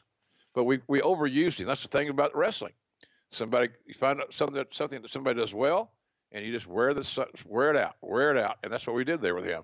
I was worried about that his situation. To say he was hurting in the morning, I don't know that. Uh, I can't qualify quantify that to be yes, yes or no, true or not. But I know that we were all aware that his, you know, his, his age was creeping up on him, and we we need to be smarter than we were. We, he's just hard to say no to because you know that nobody ever in wrestling has ever loved being a wrestler more than Ric Flair does. The voting for this was a submission match, which got 12%, false count anywhere, which got 20%, or a steel cage match, which got an overwhelming 68%. They go 10 minutes and 35 seconds. If you're going to watch one match on the show, I'm going to say make it this one just because it's old school. Orton's bleeding, Flair's bleeding. Uh, of course, we know Randy's going to win clean after an RKO. He was uh, ducking a chair swing from Flair. Afterwards, the guys shake hands and hug two and a quarter stars. But I thought it was a cool way to, to finish the show, even if it wasn't for the world title, because it was an old school cage match and you just don't get many of those anymore. No, you don't. And the cage uh, took precedent over the title. Uh, and I'm not a big advocate of that. I'm still old school in the belief that your primary title should always close the show. And if you don't have a champion or an angle or a marriage uh, booking specifically uh, that will uh, that will accommodate that, then you're doing not you're not doing a very good job of booking. So I would have closed the show with a title match and, and not the cage. I might even put the cage on a little bit earlier, but that would have offended Ric. It would have offended, and it hurt his feelings. It would have offended Randy because he's not closing the show. And then if you close it with Hunter and Shawn, it gets more heat on Hunter because he they would people would have said, well, he he pulled his political card and so he could close the show. I can tell you, I, I did the payoffs there. I know this to be true. Uh, it wasn't John Laurinaitis doing the payoffs at that time; it was me. Even though Vince thought Laurinaitis was doing them more often than not, uh, Vince asked me one time, I said, "Jr., are you still doing the payoffs?" And I, he called me. I said, "Yep." He said, "How come Laurinaitis not doing?" it? I said, well, "I don't know, Vince. You, you're the one hired him. I don't know anything about it." I hired him to be my assistant. I didn't hire him to be my replacement. But he, I was doing the payroll, and I'd send it in, and allegedly he would look it over and make changes, Laurinaitis being he, and then do the payroll. I stopped doing all of it because Vince wanted Laurinaitis to do his job. And so I don't know how that all worked out. I think that's one of the reasons talents were not overwhelmed with him because he had a different philosophy than I on how he d- distributed the funds, paid did the payoffs. But it wouldn't have made any, my point I was going to make, it didn't make any difference payoff wise if you went on last or you went on next to last on that show. But egocentrically and for your own uh, feeling, your own self esteem, closing the show was a big deal. It was a big deal. And this is a fun match, but we're not done. At the end of this, we would see uh, Vince McMahon come center of the ring and call Pat Patterson out. And he would thank him for his many years of service and uh, thank him for putting up with his bullshit for so many years. And he would say that Pat never got the credit he deserved, and he always did what was best for the company. And then Shane and Stephanie would come in the ring and hug Patterson and give him a tearful goodbye. And then Vince made Pat sing My Way over the house mic, which is, of course, Pat Patterson's favorite karaoke song. Mm-hmm. And then they played My Way, the original version, as Pat Patterson, very teary eyed, uh, walks out of the ring and to the back. He did the Willy Loman walk, as McMahon would say. He did, he got the, the sad walk out of the ring and on, on his way back. Pat, I always thought he was had been underpaid over the years, and when Pat found out what what he asked me a time or two, Pat talked about payroll, how you doing the payroll, blah blah blah. Fine, busy all the time, whatever. And he was curious what some guys were making, and I, I gave him a general feeling about. I figured he deserved that information. I didn't go specifics, but he got a general idea. Couldn't believe how much money some of these guys were making because he never made that kind of money. Right. He, Pat was a better worker than anybody I was paying. Okay. A better worker than anybody I was paying on our roster. And hey, in Patterson's heyday, he was a better in-ring bell-to-bell performer than anybody that we had that was currently getting a check that was on that roster at that pay-per-view, Taboo Tuesday. But he missed out on that deal, like a lot of guys. That's why a lot of older guys are bitter. They just were born at the wrong time to get that big money. Can you imagine that what they some of these guys they knew that the WWE all this money from the USA and Fox that they've got talents making seven figures that have never sold uh, out of house. The guys making millions, a million dollars plus, plus, plus, men and women that all claim that they sold a house out. How do you take credit for selling out WrestleMania? The WWE brand sells out WrestleMania. They haven't had a match that sold out WrestleMania in years. It's a co- collaborative effort. It's a it's a uh, you know the ensemble cast thing. But I think Pat always re- regretted the fact that he worked his ass off territories, and the fact that Pat was gay, uh, he had to, you know, he had to live with that shit and keep that hidden. And uh, I just, he had a tough life, and I, I got a lot of love for Pat Patterson. But I think all along, I think Conrad, he always felt, he told me this, that he, he should have made more money, but he didn't know how to ask for it or didn't know what the other guys were making. He kind of kept in the dark on that deal a little bit. So uh, it was a, a, strange time during that era. But I remember that. I remember Pat, the, the joy Pat had in his eyes and the tears that were falling, all because of the My Way song. He loved that song, and it had much more meaning. If you can find it on, on YouTube or whatever, you know that he was talking about his life. He did it his way. Because you can imagine how homophobic most old white wrestlers were back in that era, where if you're a gay guy, you had no place in the locker room. And I don't want that this guy connotating the name, you know, whatever, around bad stuff. And Pat lived with that. And Pat became the best worker, one of the best workers in the business period, and a great mind. Because then he became a booker. So all that other stuff about his uh, private life was kind of pushed to the side because everybody would would be okay with being him being gay as long as he was writing great angles for them and, and helping them with re- really good finishes, and he and he would. So Pat had a wonderful run there. He just he's invaluable. You know, I know he's not. Somebody said that Pat's health is okay, but it's not great right now. And again, how many how many chair shots think he got his over his lifetime? Oh, Hundreds, yeah. dozens, Yeah. whatever. Right? Right? He's he's he's he's he's challenged a little bit right now, but uh, I, I I think the world of him. He's a he's a brilliant guy. He and Bill Watts and Eddie Graham were the three smartest guys I ever talked to about wrestling, the the, the finishes and stuff. Now I had guy guy Dusty was had more charisma and did more sizzle, could book more sizzle, big show stuff. But Watts, Eddie Graham, and Patterson were the best day to day wrestling minds that I personally have worked with. Dusty on the picture was, was probably the best, but day to day, Cowboy, Pat, and Eddie Graham were amazing. And Eddie Graham, quite frankly, be head of Cowboy because Eddie taught Bill a lot of stuff, and he taught Dusty and a lot of guys. So Eddie was really a, you know, influential in that regard. But Patterson, because he stayed so long in California, kind of out of the spotlight, no media, San Francisco media, uh, he was kind of off the radar. But he was he's a he's amazing talent. One of the great things, and I got hired by Vince in '93. Uh, I told Cowboy I was going. He said, "You're going to love working with Pat Patterson. You're going to learn. It's like going to school again. You're going to love it." And he was right. Well, and we hope that you love this week's episode. We've got a full slate of shows coming your way. We've already told you a little bit about what we're planning to do in the future, but we'll run through it again right quick now.